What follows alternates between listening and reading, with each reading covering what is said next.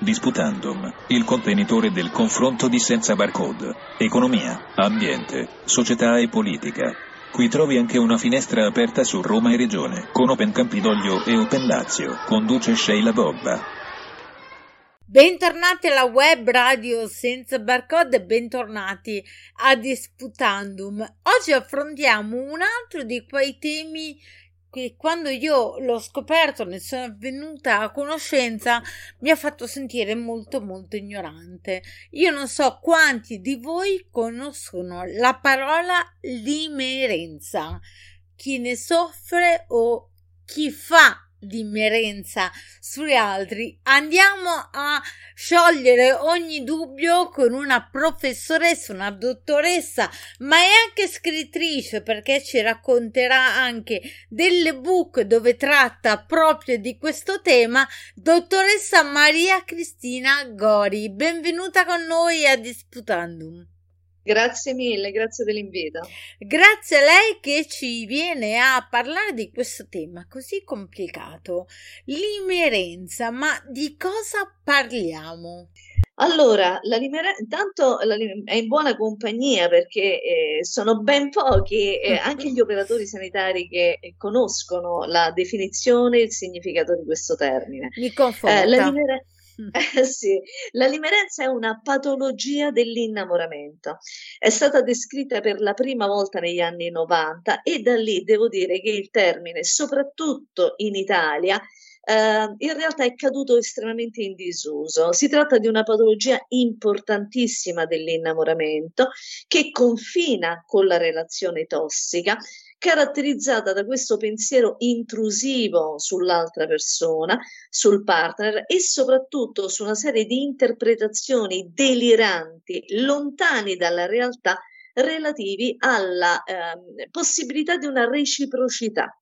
Ecco, questo insomma in termini sintetici ha detto già tantissime cose che aprono nella mia mente tante finestre. Eh, una è e questa lei diceva che è stata eh, usata per la prima volta la, questa parola intorno agli anni 90, ma dubito che non vi fossero persone che soffrivano di limerenza prima e semplicemente è stato eh, individuata una parola e fatto un abito, una sofferenza? Ancora di più, bravissima, ancora di più in realtà, perché noi siamo abituati a considerare l'amore romantico con le sue estremizzazioni come qualcosa di fisiologico, quindi qualcosa per il quale viene, che a volte viene anche minimizzato dalle persone. Si dice, eh beh, tanto è innamorato, è innamorata, ha perso la testa.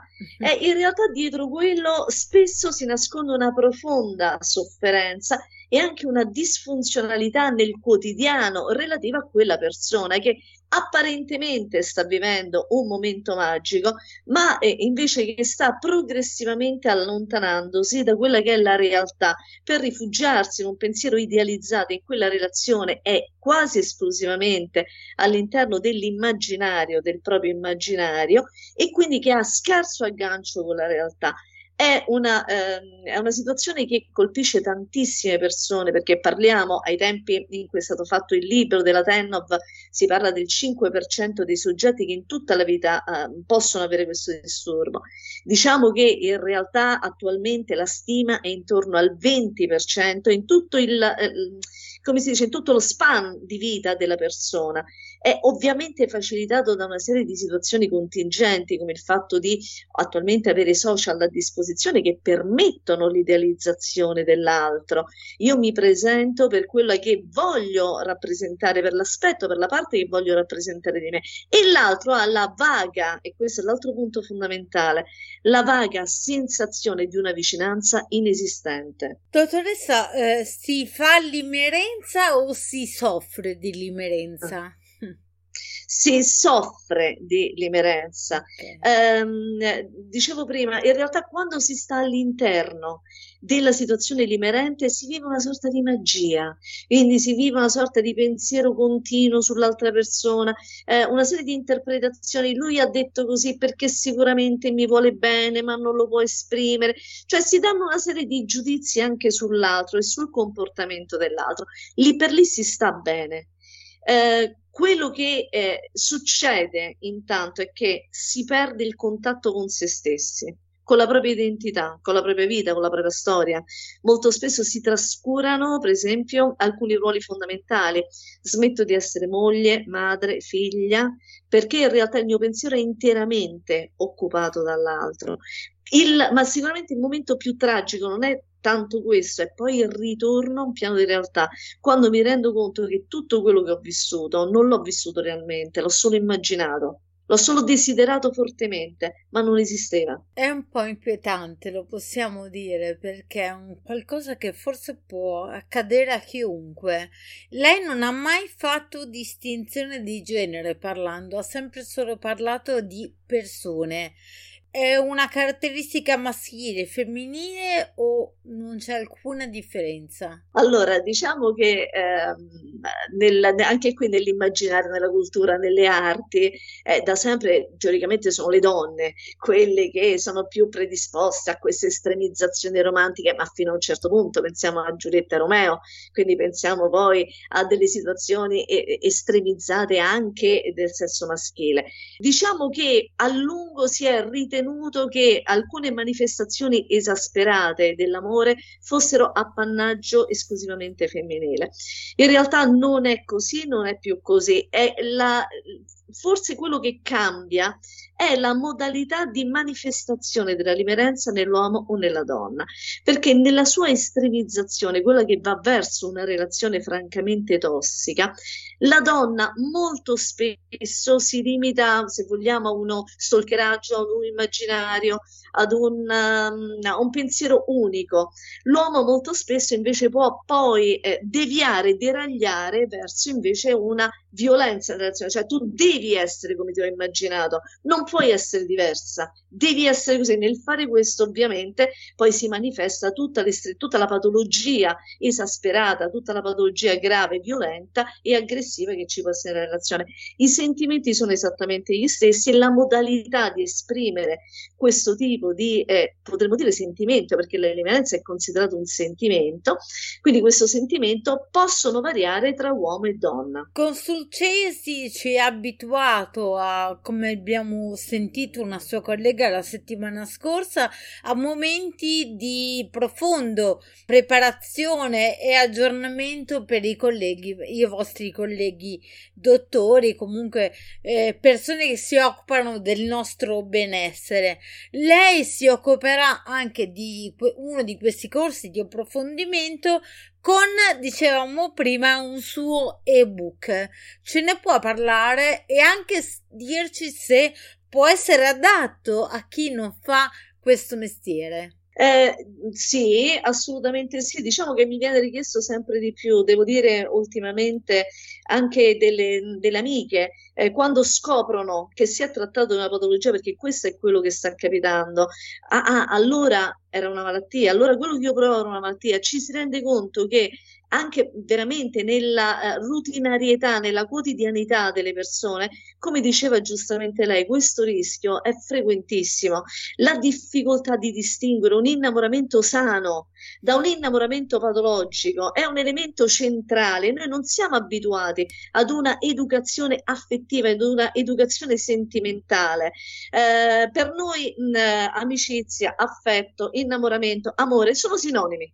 Spesso sono dei sinonimi, in realtà non è così, c'è una grande differenza. E chiaramente il, il, l'ebook fatto con la Consulcesi si eh, riferisce a, eh, ovviamente è indirizzato, è indicato prevalentemente a diffondere il contenuto per la classe medica, psicologica, per gli educatori, per gli operatori sanitari, per tutte quelle persone che hanno a che fare con relazioni di aiuto, con le relazioni con gli altri io ritengo che ehm, purtroppo questa eh, situazione non è assolutamente ehm, conosciuta proprio dalla gente comune e sarebbe assolutamente auspicabile che venisse finalmente sollevata questa questione, perché noi ce ne rendiamo conto solo quando si arriva alla parte tossica, quando si arriva all'estremizzazione di un gesto aggressivo e violento. Prima c'è una storia, quindi l'obiettivo è quello di conoscere quello che accade prima nella mente delle persone, in modo da poterle prevenire, riconoscere e anche gestire meglio.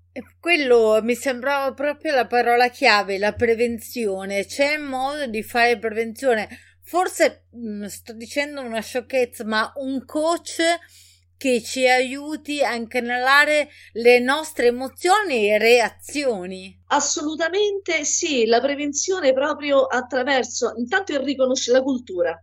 Il primo passaggio fondamentale è la cultura. Se io so che esiste questo tipo di situazione, per me già saperlo mi porta su un piano diverso perché poi tutta la mia, come del mio coinvolgimento viene filtrato emotivo, viene filtrato attraverso la razionalità. Sono nelle condizioni di poterlo interpretare non con i mezzi emotivi, ma con mezzi razionali. Me ne accorgo. Questo è il primo passaggio e poi soprattutto se ne può accorgere gente vicino a me che mi può indirizzare verso degli specialisti, coach, psicoterapeuti, sì, ecco perché è preziosissimo il suo ebook. Un'amica lo può regalare una madre ad una figlia o viceversa ad un padre, ad un figlio. Quindi io sicuramente lo voglio leggere, dottoressa, ma le chiedo anche di dirci come è possibile averlo e raggiungerlo. Allora, eh, la Consulcese sta appunto promuovendo questo ebook anche con una versione audio, eh, quindi di audiolibro che di qui a breve sarà disponibile. Quindi c'è la possibilità attraverso la, la Consulcese di accedere ai contenuti di questo libro. Perfetto, allora metteremo tutti quanti i recapiti nella nostra intervista nella rivista che uscirà l'8 dicembre abbiamo anche qualche approfondimento in più. Io eh, sono veramente affascinata da chi conosce una materia e poi desidera metterla in comune, quindi comunicare con gli altri. Con Sulcesi ha questo merito, secondo me, tra gli altri, di avere sempre lo stimolo, di dare lo stimolo agli altri di aggiornarsi e prepararsi.